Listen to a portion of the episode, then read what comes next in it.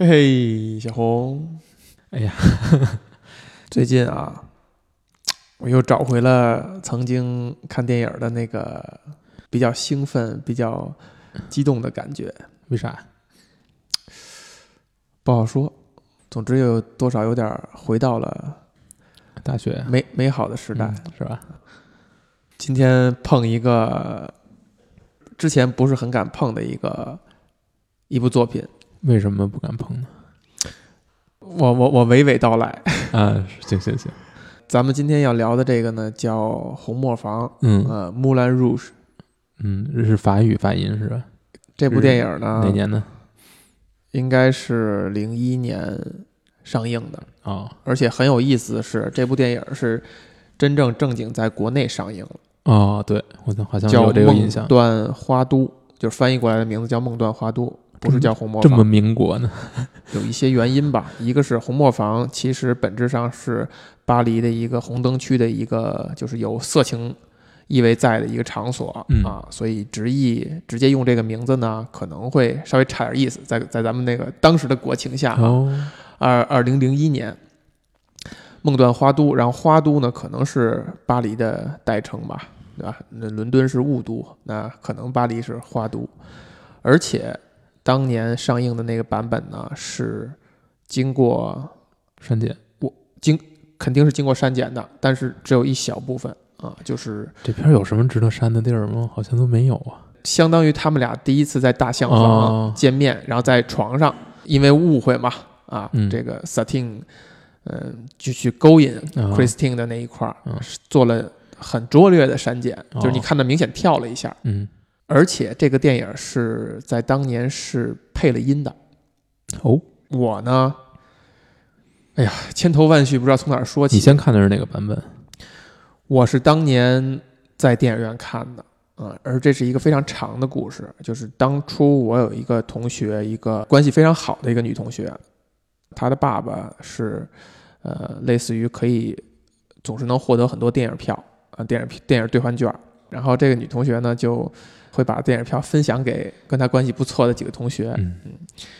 我第一次看《红磨坊》这个电影，真的就是攥着这个电影兑换券儿哈，去到那个指定的某个电影院，然后可能无来由的就兑换了这张《梦断花都》海报。我记得是一个不是传统意义上我们现在看到红磨坊那种呃红黑色的主视觉的那种感觉的海报，而是一个偏蓝色的，经过艺术处理的一张海报。我不知道那是特供版呢，还是怎么怎么样的。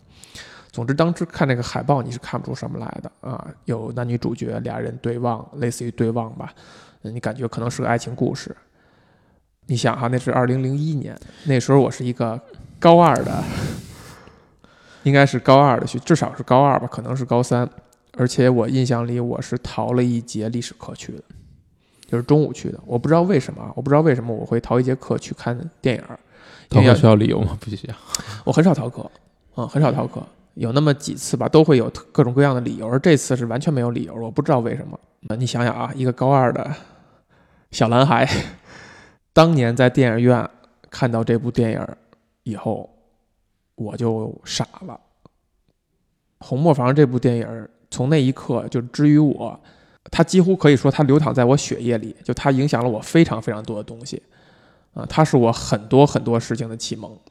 嗯而且回到那个年代，其实，呃，我并不是一个小时候并不是一个特别喜欢看电影的人。可能有的同学家里边很早就用录像带看各种各样的港片儿也好，还是那个时候的所谓的好莱坞大片儿、动作片儿，呃，这种枪战片儿也好，很少很少很少。我家里也没有录像机，然后有这个 VCD 机呢，其实平常家里管得也很严，也基本上没自己买过电影看，更别提去电影院了。就是我们家整个家都有没有这个习惯。如果不是因为我这个同学给的这个兑换券的话，我肯定不可能自己一个人走进电影院去看一部电影。而《红磨坊》这部电影是可能那一年当中，呃，我几次走进电影院当中的一部，但其他那一些呢都没有这么大的影响。嗯，最终的结果是这部电影我我光在电影院就看了三遍。啊，对，就是它上映的时期，就是我兑换券就总共就那么几张，但是我就没有再去看其他电影，我就又看了第二遍。看第二遍的时候，就是跟带着我这个女同学一起啊，还有没有其他人我忘了啊。但第三遍的时候，就还有另外一个同学，也是跟我现在一直关系很密切的一个哥们儿。首先，我第一次看的时候肯定是哭了啊，当然一个人看嘛，所以也没有人见证到。后两次看呢，都是会泪眼婆娑，但是不至于哭得很伤心啊。但是我那个女同学呢，两次都哭了，而且在在第二次哭的时候，她说：“她说我第一次看我哭了一次，我第二次看也还是会哭。”先把这女同学说完哈，这个后来呢就慢慢的就失去了联系。但是因为我们我说我第三次看的这个男同学，他们俩还有联系。在前几年，其实我们又见过一次面。这个女同学正好从她后来就去巴黎留留学了。工作了一段时间，然后没有在法国发展，回来了，回来了，然后我们又有一次机会见了一次面。这个女同学开着车带着我们，就是晚上去逛嘛。然后我记得好像是上他车的那一刻，就是他发动汽车那一刻，打开车上的音响，放的就是红磨坊的歌。然后我说：“哟，我说你现在还听这个？”这个呢，他就因为我坐在后排，他就回过头来说：“说难道你们不是这些年这个电影看过无数遍，并且这张专辑听过无数次吗？”我说：“对，这个电影我看过无数遍，这张专辑我看过无数次。”这是就是围绕着红磨坊身上，我身上一个特别特别美好的时刻。那个给我们票的那个，就是我这个女同学她的父亲呢，已经去世了，在可能在去年吧。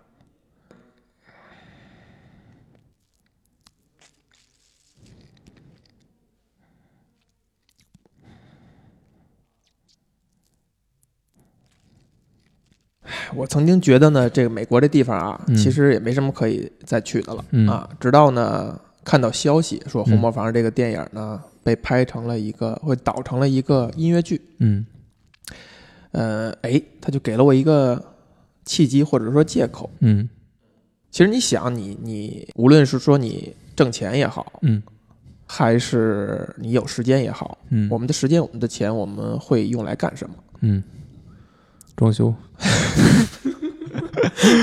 装修完了呢？你不能总装修吧？啊，对，过几年再装修，是不是？我们总还是有一些出口要花钱的，对不对？要花钱，要花时间的，对。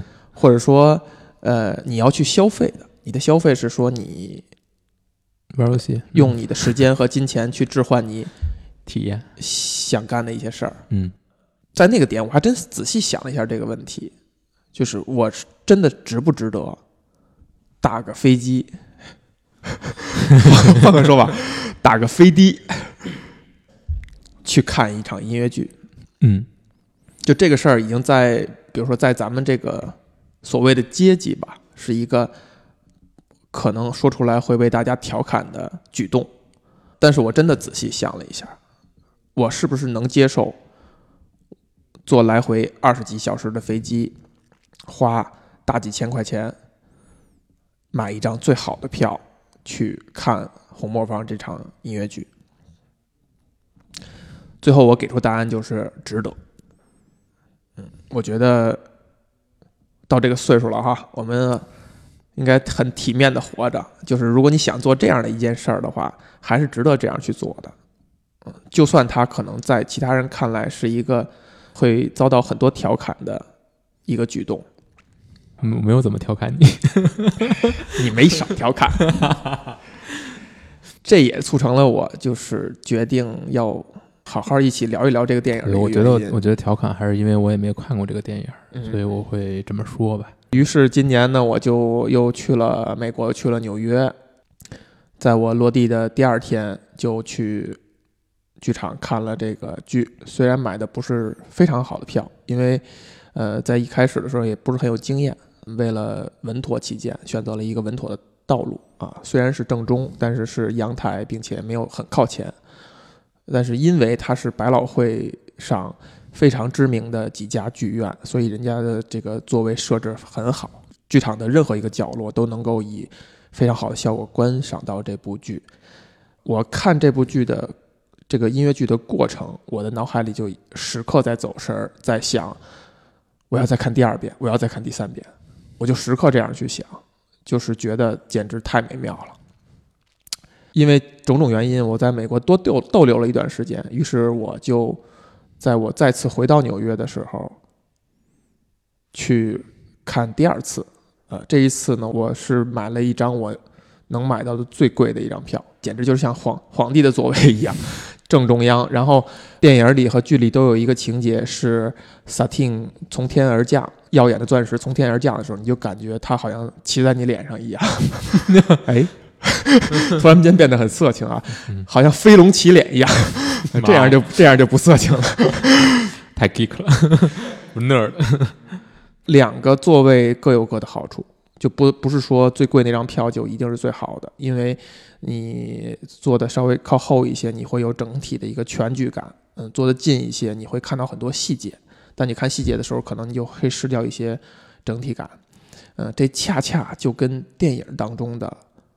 看全局，或者从不同的机位给你全景俯视等等，和特写一样的这种差别，呃，所以它就变得非常有意思。这就是又成了一个 meta data 了，就是电影跟剧他们的差别、他们的优劣，都让这样一段故事、这样一种、这样一团艺术。呃，有了很多不同的角度。我在看完这个剧以后呢，也是买了一些纪念品。回来以后，我就托我那个哥们儿把一个纪念品要转交给那个女生。呃，我觉得那就是代表了那一段共同非常美好的回忆吧。这部电影刚才我说了。红磨坊其实对我产生了非常大的影响。除了围绕着他，我刚才提到的一些我的经历，还有跟我一起去有共同回忆的这些人以外，他在某种程度上是电影或者说好莱坞电影完成了这个对我的启蒙。不是说在这部电影之前没有看过其他的电影，而是说他可能某种意义上让我第一次。把一个作品摆的很重要的位置。第一，你会看很多遍。以前我几乎没有这样主动性去这样去做，除非是有些电影在电视里边不停的播，可能你被动的去看了多多数遍。第二，真的是会花钱，甚至在那种消息闭塞的年代，我会托人，就比如知道谁出国了，就托人说：“哎，你能不能帮我在音像店买一张红磨坊的？”碟就是它的 VCD 版、DVD 版、蓝光版，我应该是都有，哎，包括它的各种原声，就是那也是我如此对待一个作品的第一次。再有这部电影，可能某种程度上就决定了我之后去看待电影这样一样形式，无论是品味还是欣赏的关注点，它能够涵盖很多，而这些都不是。刻意而为之，它潜移默化对你产生的影响。为了咱们一块聊这个电影呢，我昨天也是又看了一遍。我就回想我上一次在看这电影，其实已经很也也有也有过几年了。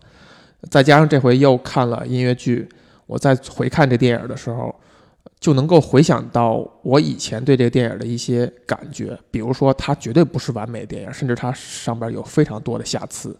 如果我是今天，就今天这个阶段，我已经成长成这样的阶段，我再看到这部电影的话，可能不会把它放在那么高的位置。但它在那个时刻出现在那个时间点，出现在我那样一个心境下，感觉就是冥冥之中有一些缘分，而这个缘分就让它的位置在我心里莫名的高了起来。对于我来说，我看完这个电影啊，首先我是觉得，就是。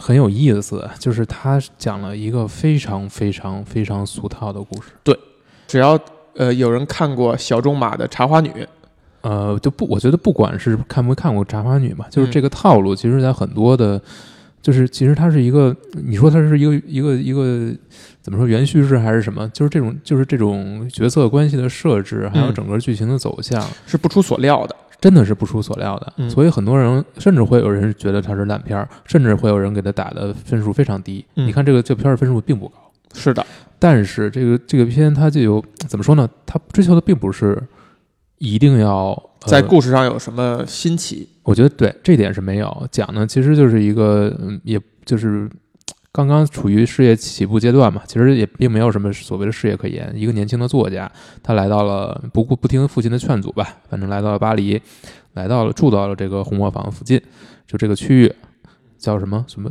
呃，反正就跟一帮这个做戏剧的人打成了一，就是他邻居嘛，他住他楼上，打成了一片打成了一片吧。嗯然后凭借自己的才华呢，然后让对方呢，呃想想要跟对就是对方要拉到一起来合作做一做一出戏。嗯，呃，这个出戏叫什么？Spectacular, spectacular。对，spectacular spectacular，对，嗯、怎么翻译就不管了啊。嗯然后呢，他们想要说服红磨坊的这个所谓整个这个剧院的头儿嗯啊，然后希望他们能够接受自己这个，希望这个头儿能够接受他们自己这出戏。然后呢，他们首先要说服这个这个这个红磨坊的头牌嗯啊，然后在这个过程当中，就是阴差阳错的被这个头牌认成了一个非常有钱的公爵，Duke。等于慢慢的，这个年轻的作家和这个头牌呢，就产生了很多千丝万缕的这种，呃两个人相当于产生恋爱了。但是同时呢，他们还要在把这个关系隐藏起来，以便让这个这个公爵能继续投资这个戏。但公爵投资这个戏呢，其实完全就是为了这这个头牌要占有这个头牌。所以故事大家也能想到这个是什么结局了吧？就是两个男人一个女人之间的故事。嗯，那故事的最后呢，是这个戏终于顺利的公演，而这个戏的内容其实是对这三个人关系的一段影射。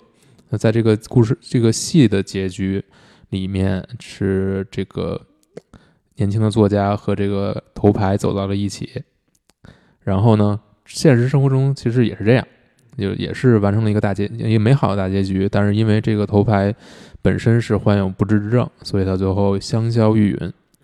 这个作家决定把这个故事写出来，或者说他听从这个头牌最后的遗愿吧，说一旦你把我们写到这个故事里，我我们就能永远的在一起。故事就这么结束了，没有什么特别多的弯弯绕，其实没有。但我觉得你看完之后，我起码我看完之后吧，就是觉得还有还是有非常多能让人去咀嚼的东西的。嗯，这里面有嗯有一部分可能是在于它虽然主线你能够猜到吧，但是其实有很多他没有表达的意思，其实是在蕴含在这个故事里面的，包括那些非常多的配角，他们在这里面的处境、他们的身份什么，没有过多的去渲染，但是都留下了，留下了口儿，你可以去自己去想。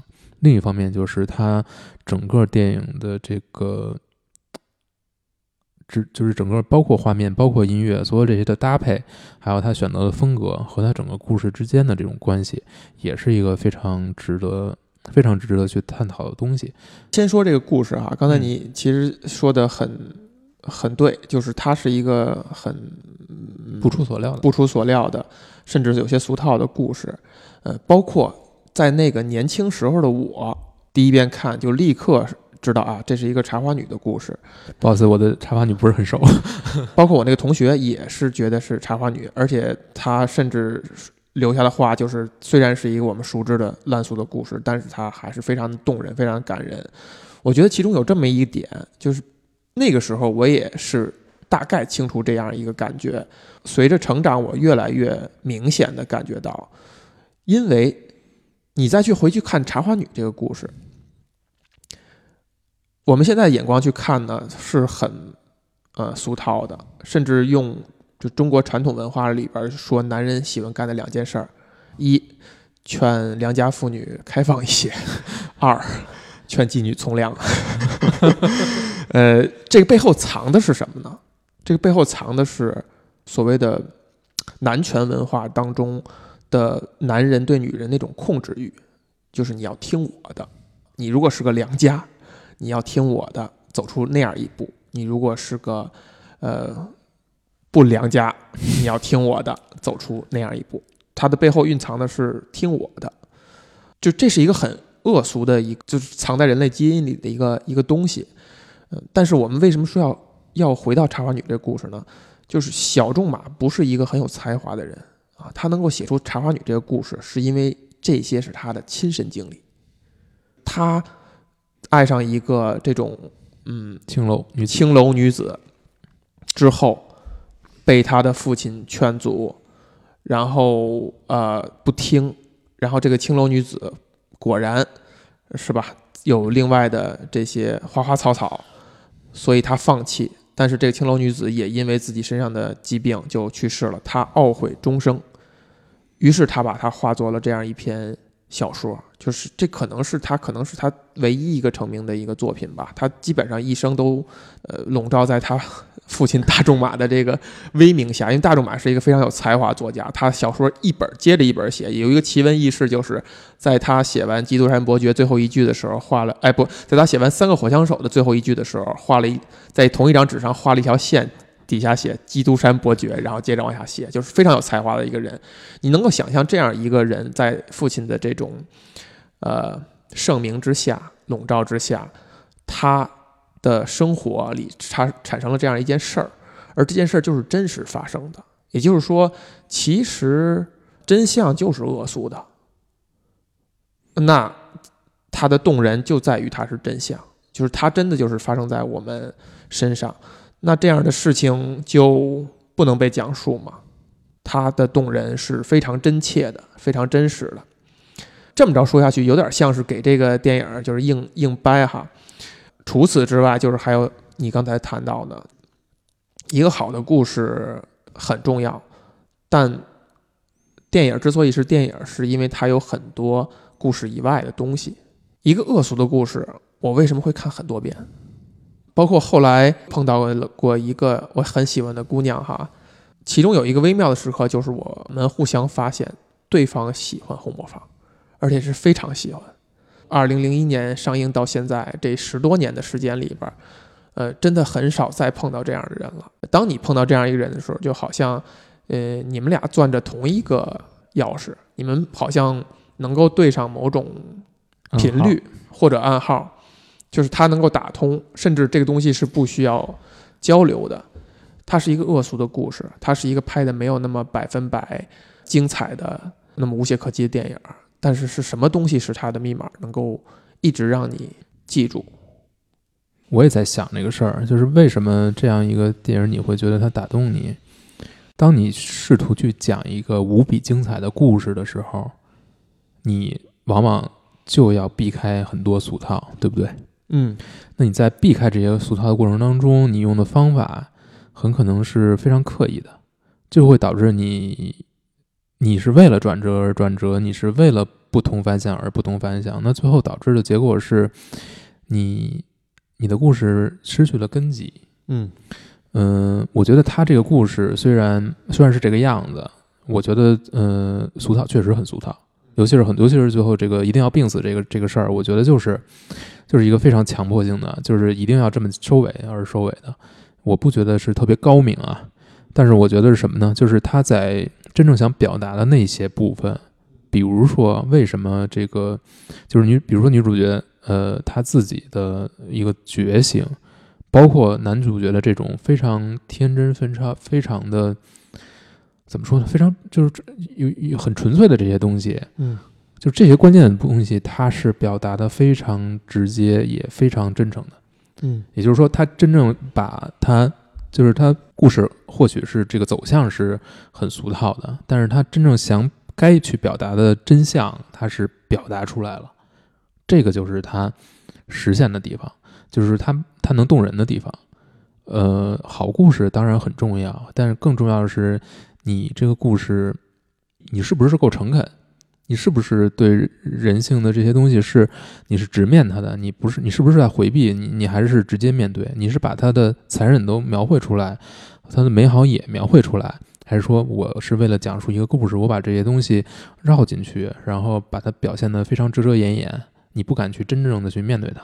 我觉得这个电影是他是敢去真正的面对它的，同时他对这些东西的表现是非常有想象力的。非常有有创意的，你会记住哪些台词吗？或者说你会记住哪些他要呃传递出来的信息吗。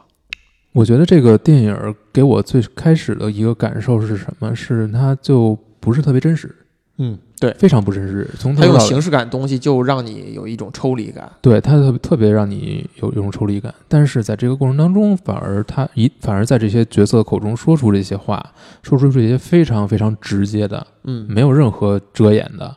你觉得台词不都不能这么写的？你觉得这个属于太直给了，太直接了，太没有含蓄。太不含蓄了，太没有应该有的文学性了。但就是这么给你的时候，就这么给你的时候，发现好哦，好像没人这么说过，嗯。好像没人这么直给，所有人都把它绕在这个绕在一层一层的这种帘幕之下，一层一层的语境之下，一层一层的这种装装装装饰、这种暗示、这种，你看这些东西看太多了，然后你突然发现有人直接告诉你里面这这几句话，对，我没法完全准确的描述出来，就还原出来。但我觉得他当他说出这，当你看到这个男主角，他这个非常真诚的这这这个这个状态，包括女主角的这种状态，你就会觉得特别特别受冲击，因为因为因为你在现实生活中你是看不到这么直接的东西的，就没有人跟你说这些。我这回重看的时候呢，就是不出所料啊，仍然在这个剧中剧当中，西塔琴跳下来喊出那一句叫 “The greatest thing you will ever learn is just to love and be loved in return”，就是喊出这样一句话的时候，也是他相当于喊出这样一句话，去点他剧中剧的那个题，并且唤醒了男女主角 Satin 跟 Christine 的心中那团火花的时候，就是不出所料，就仍然在他喊他这句话的时候，我就泪眼婆娑了。就虽然你看过很多次，我觉得你刚才点的非常恰到好处，就是他是一他是那样直给，就这句话 就是这么直直白白的，就是扔扔出来，扔在你脸上，非常有力量。而且这种话呢，是属于很多人是羞于去直面。就是觉得哇，太这个情情爱爱了，太娘了，太矫揉造作了。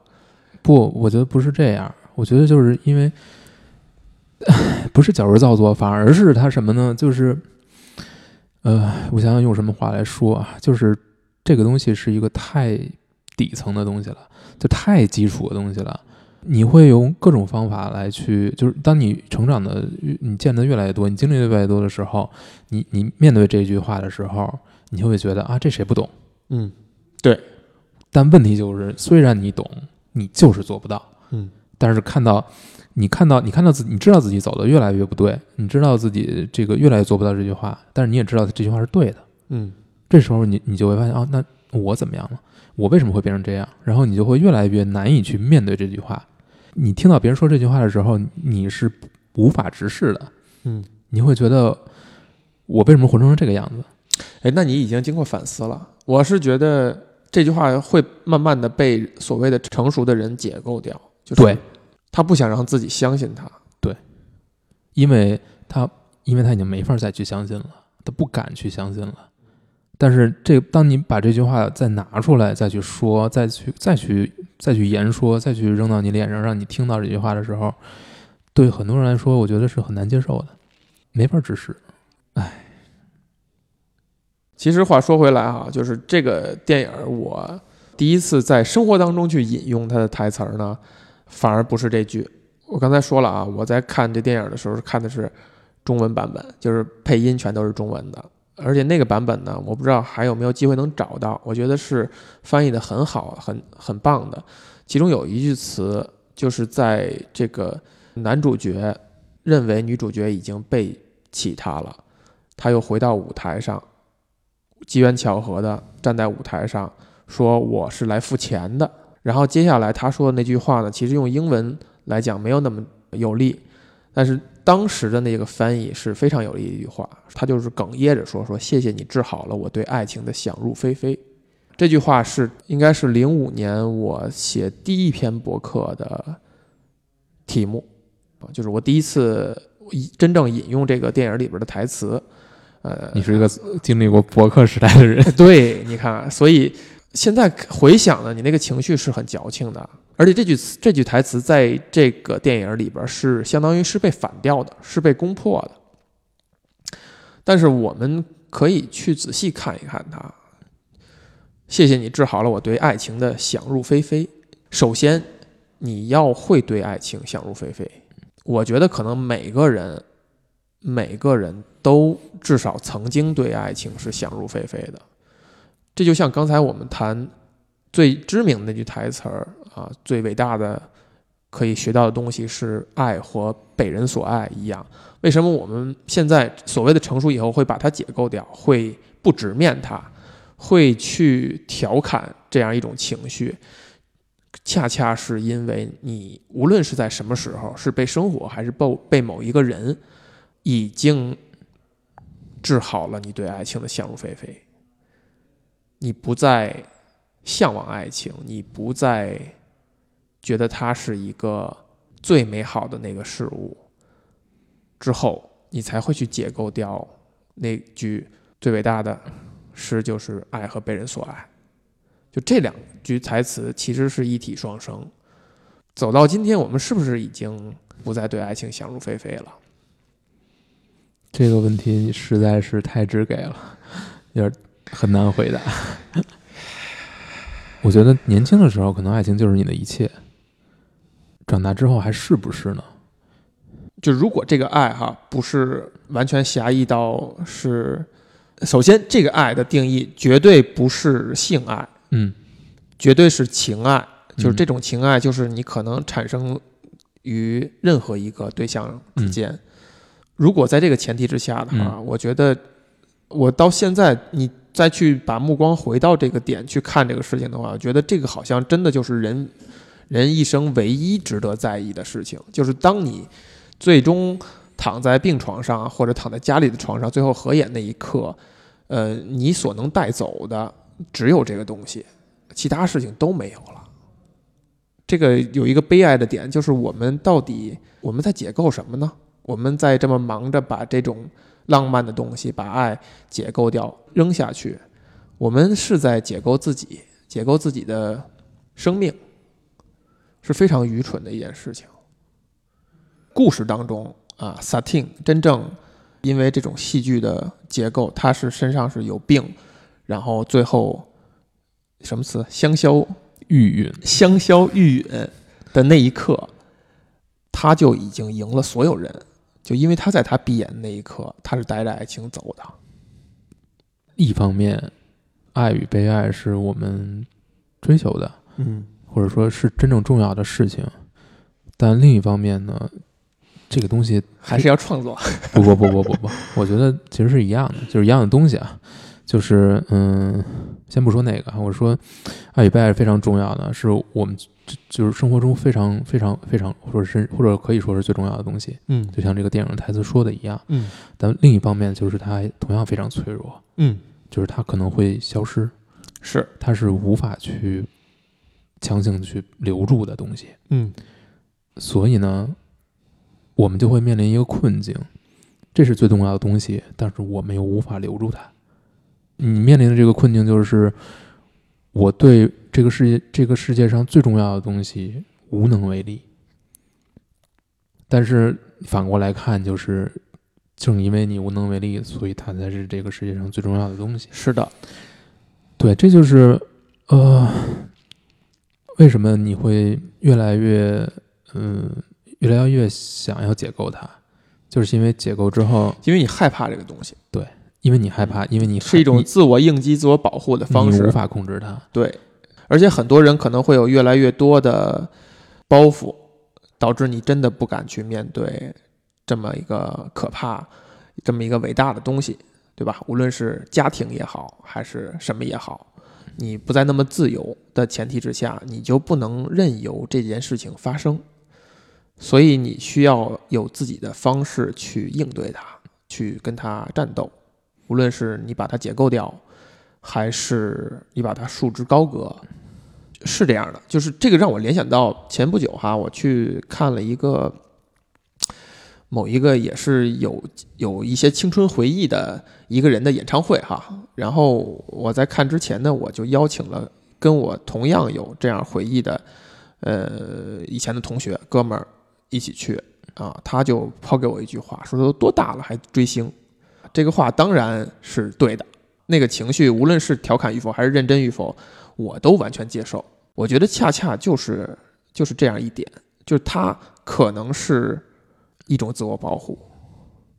所谓的追星，或者说你去看一个你曾经很有回忆的一个演唱会，是多大点事儿呢？可能不是很大的事儿，但是你会很害怕。很多人可能会很害怕，不敢去面对那个时刻的自己。就是你现在已经是过来人，各种各样的身份，你是别人的丈夫了，你是谁的爸爸了，你不能再面对自己站在那个演唱会的现场，变成是一个热爱这场演唱会的人，你面对不了这个角色，你觉得你应该是那样的角色，这个就跟咱们刚才说到的这个，你是否还能直面一切的爱情，无论这个爱情是跟异性产生是跟同性产生，是跟一件物品产生，是跟一段美好的作品产生，你可能都不敢去面对了。嗯，这个其实是值得讨论的，单方向的和双向的东西是不是同一个东西？嗯，怎么说呢？人跟人之间的这种感情，对，是单向的还是双向？这个本身就值得讨论了。是的，是我觉得，呃，以前可能我会我会把这个东西泛化哈，但是因为到到红磨坊这个电影下，就是爱和被人所爱这两个是是捆绑在一起的，嗯，就它才能称为这样一段情愫也好，这样一段这样一团情绪，就是爱和被人所爱是绑在一起的。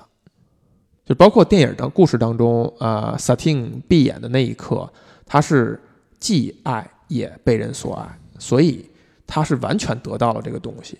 虽然他，或者说他代价就是付出了他的生命，对，就是他用他的生命为这段胜利画了一个句号。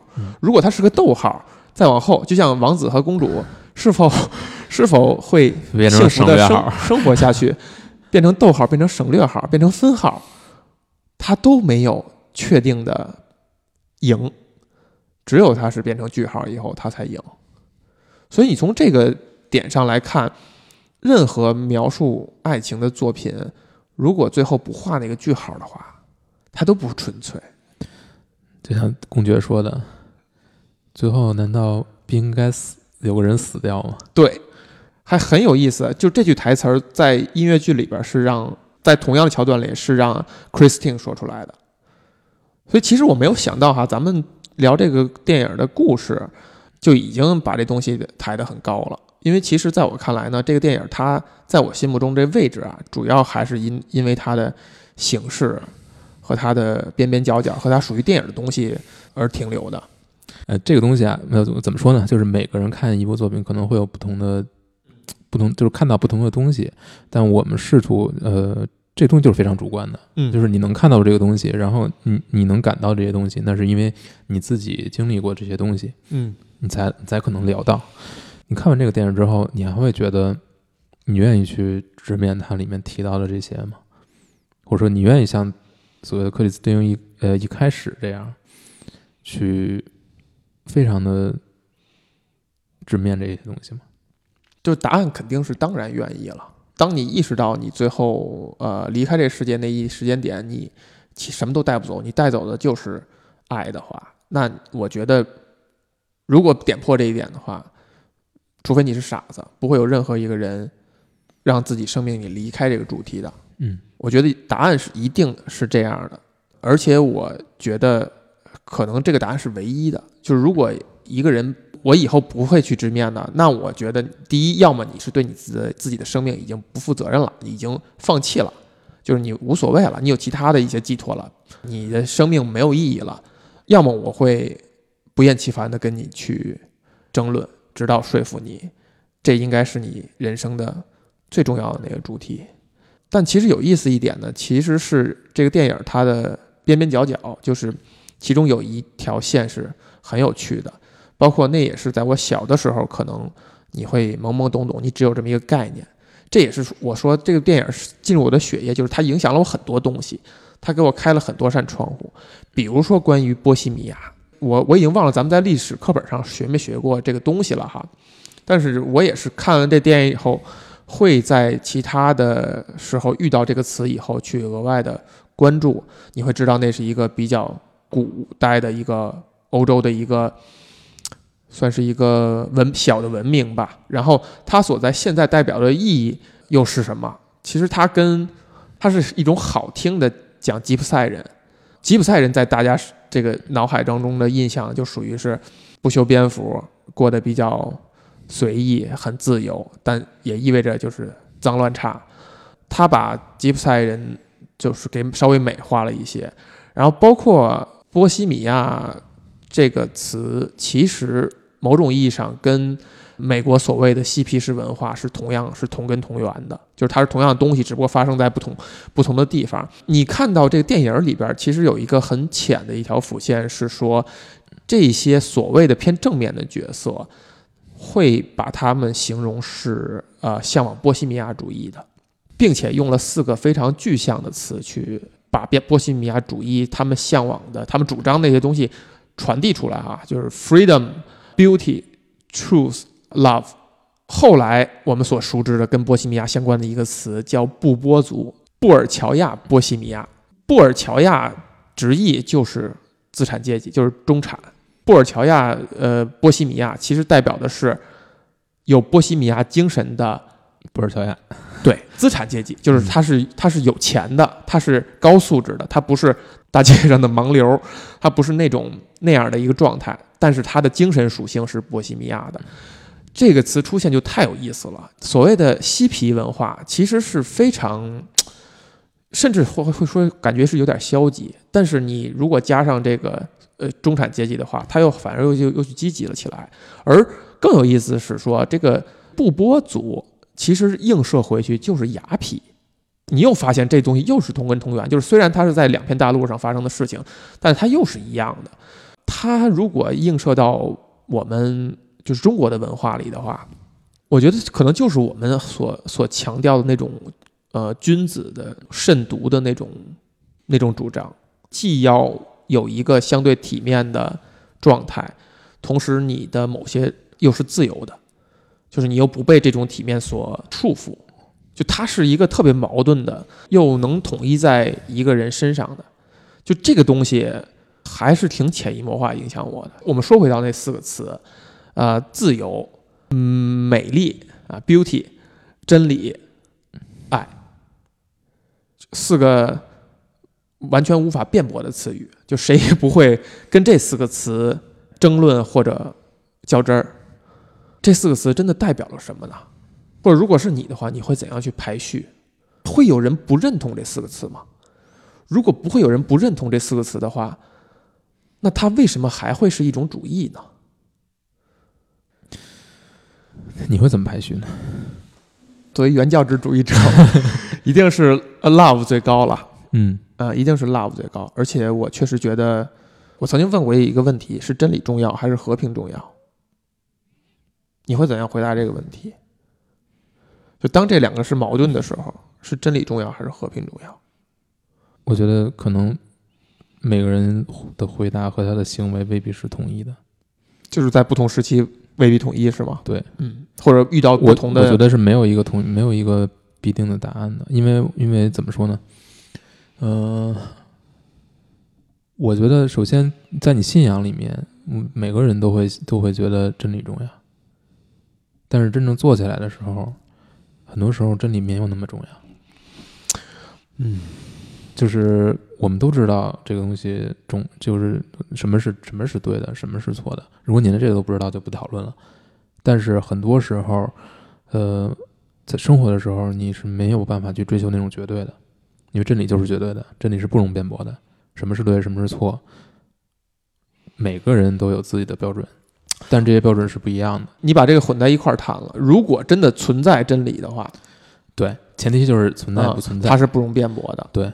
另外一个角度是说，我们每个人我们认为存在或者我们认为的真理，不一定是别人的真理。对，在这个前提之下，仍然也区别于你是否相信你所相信的东西，就是你可以为它去你会把它摆摆在很高的位置上。对，我可以说我面对那个那个问题就是呃，真理重要还是和平重要？可能我的答案是和平。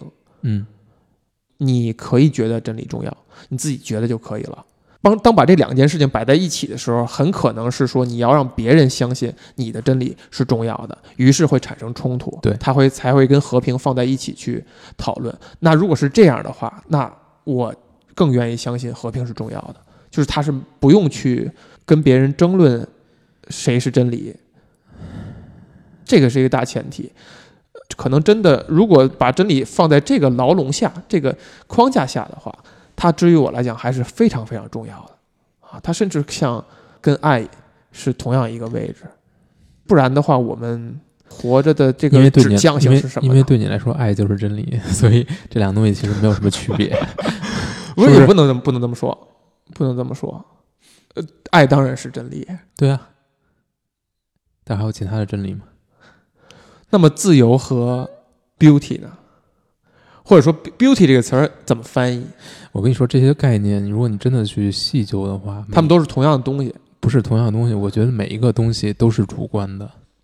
什么是美，什么是丑，很多时候是没有一个大家能够共通的一个共，就是哎，你要说其他的可以主观，嗯，我反而觉得美这个东西是一个客观的东西，就是它能够让人产生愉悦感的那个东西，比如音乐，对吧？噪音跟乐音一定是个客观的东西，就呃对所有人都有效。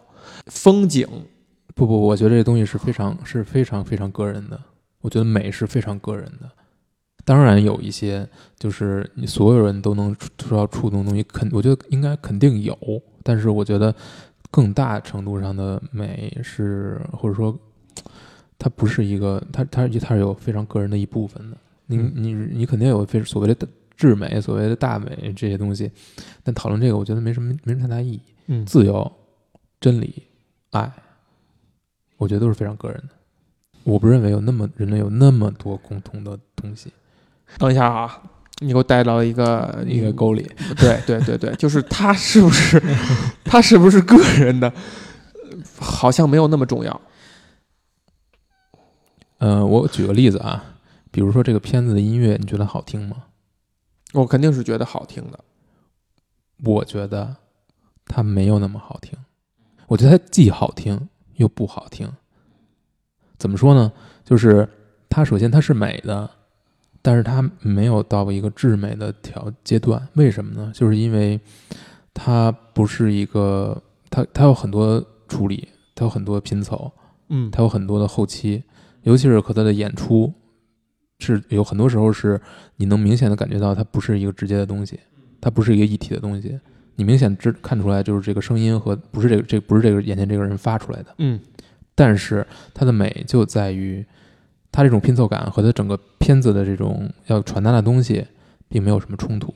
嗯这个故事是不真实的，它的视觉呈现是不真实的，但声音也未必需要非常真实。嗯呃，这个就是一个 M 非常 MTV 的这么一个风格，那你就觉得可以接受。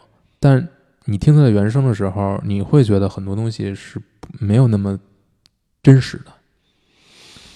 这就是我觉得它既好听又不好听的部分，就是它它是有它属于自己的那种好听，但这个东西它并不是一个所有人都能欣赏，所有人都觉得非常好听。然后你它是它不是那种非常底层的美，就拿你这个东西来作为例子来说哈，嗯能把这个事儿说明白。嗯就是我你刚才说那些话，我都百分之百完全同意。嗯，从我第一遍看到我后来无数遍看，每一遍都是这个感觉。这也是我刚才口中说这电影很多瑕疵、很多不完美地方的其中之一。我们都是这样去认为，对吗？所以我们心目中对美的那个定义是趋近的。就这个电影没有做到这一点呢，对吧？但是我们是有这个对那个东西是有一方向模模糊糊的是一样的，或者说你的标准模模糊糊的是一样的。呃，这个这个，我觉得这个东西就是看你怎么解释了。我们那个我们那条标准就是那个那个百一百分那个尺子有多长，它的间距是什么样的，我们不一样和一样，针对这个问题其实是没有什么任何关系的。就像电影里边，当 Christine 第一次跟这几个波西米亚主义的人见面的时候，他打退堂鼓，他说我我不要参与你们这个东西，因为我不知道什么是波西米亚主义，我也不信仰这个。然后这些人就问他啊，你你你信仰自由吗？你信仰美吗？你信仰什么什么吗？最后问到你信仰爱吗？他说爱，我当然了，我我认为爱是最重要的。那恭喜你，你就是一个波西米亚主义者。铭文里边也没有，大家也没有去探讨到底我们心目中对爱是怎么样一个定义。但一提到爱，你的两眼冒冒光，至少你想去探索、想去追寻这个事物，就已经代表了我们有同样的主张。用你自己的话说吧，就是这就是一个颗粒度的问题。当我们愿意承认它是重要的的时候，其实它的颗粒度、它的标尺就已经没有探讨的意义了，就已经不重要了。嗯嗯，就是你已经敢于承认这个东西至于我是重要的。嗯，他可能对抗的就是有很多人现在已经不愿意承认上述四大金刚是他所在意的，是他他所追寻的嗯东西，或者就像你说，他因为各种事情，他可能会妥协，比如说他信仰真理，但是在某些时候，在做某些工作的时候，他可以把它放下，因为他有其他的一些束缚或者目的。这四个四个大词儿扔出去，嗯我觉得没有人会说这东西是错的，只不过我们在日复一日的去面对真正实际的生活的时候，你就是会发现世界不是由不是你认同这四个词就能过活下去的，你就会给他们套上各种各样的条件，你最后你会发现这些条件会成为你最关心的东西，是的，然这个后你就你就发现这是挺挺难受的一件事情，就是包括有很多人他会承认啊，当然这四个重要的，但是但是他并不这样去想的，嗯，甚至他那个随口承认，真的就是随口。嗯那这就不说了，那就不那那这些人就是真的就是不相信，至少不相信 truth 的，嗯，就他不是这东西不是他的信仰，他连自己说的话能保证他是有发自内心的以及认真的去回答这样的问题都做不到嘛。嗯，